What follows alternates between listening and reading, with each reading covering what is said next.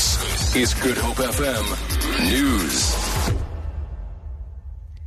The renewed efforts to reach three workers trapped underground at the Lily Gold Mine near Barberton in Mpumalanga continue today. The three were trapped by a rockfall over two weeks ago.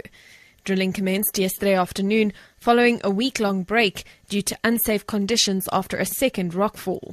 A new escape route is being drilled, as mine spokesperson Kutsia Zetzman explains. The moment that escape route is done, then the rescue workers will be allowed to go back into the mine. So they're drilling about um, roughly 500 meters away from uh, from the area that caved in, and they're drilling straight down mm. into the mine. The shaft they, they're sinking will will link up with some of the underground passages in the mine that they use to move rock.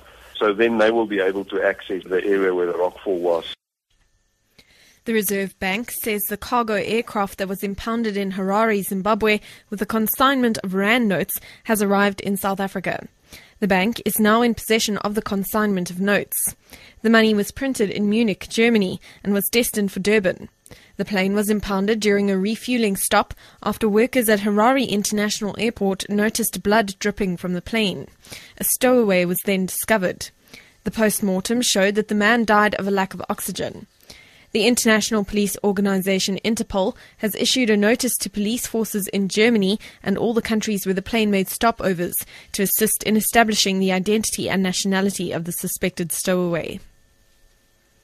Young people say the current generation should learn their mother tongue to keep culture and tradition alive.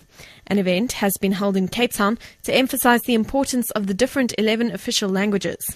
About 200 young people gathered at the Castle of Good Hope to highlight diversity.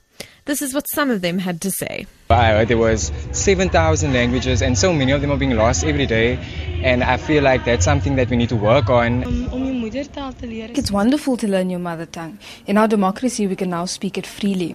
There are few people learning isiXhosa. Yes, English is one you must know, but it's so rare for someone to speak their own language and know their culture. And finally, one of the most powerful storms ever recorded in the southern hemisphere has torn through Fiji, wiping out entire villages in the Pacific island nation. There are early reports of widespread devastation and one confirmed death. The Fijian government has declared a state of natural disaster in response to Cyclone Winston, a Category 5 tropical cyclone. John Donnison reports. Cyclone Winston, a Category 5 storm, made landfall on Fiji's main island of Viti Levu around 7 o'clock, just as darkness was falling on Saturday evening. For local people, it must have been a terrifying night, with gusts of up to 325 kilometres an hour. In rural districts, entire villages had been flattened. Flights in and out of Fiji have been suspended. Power and communications are down in many areas, and it could take several days to assess the full extent of the damage. For Good Hope FM News, I'm Amy Bishop.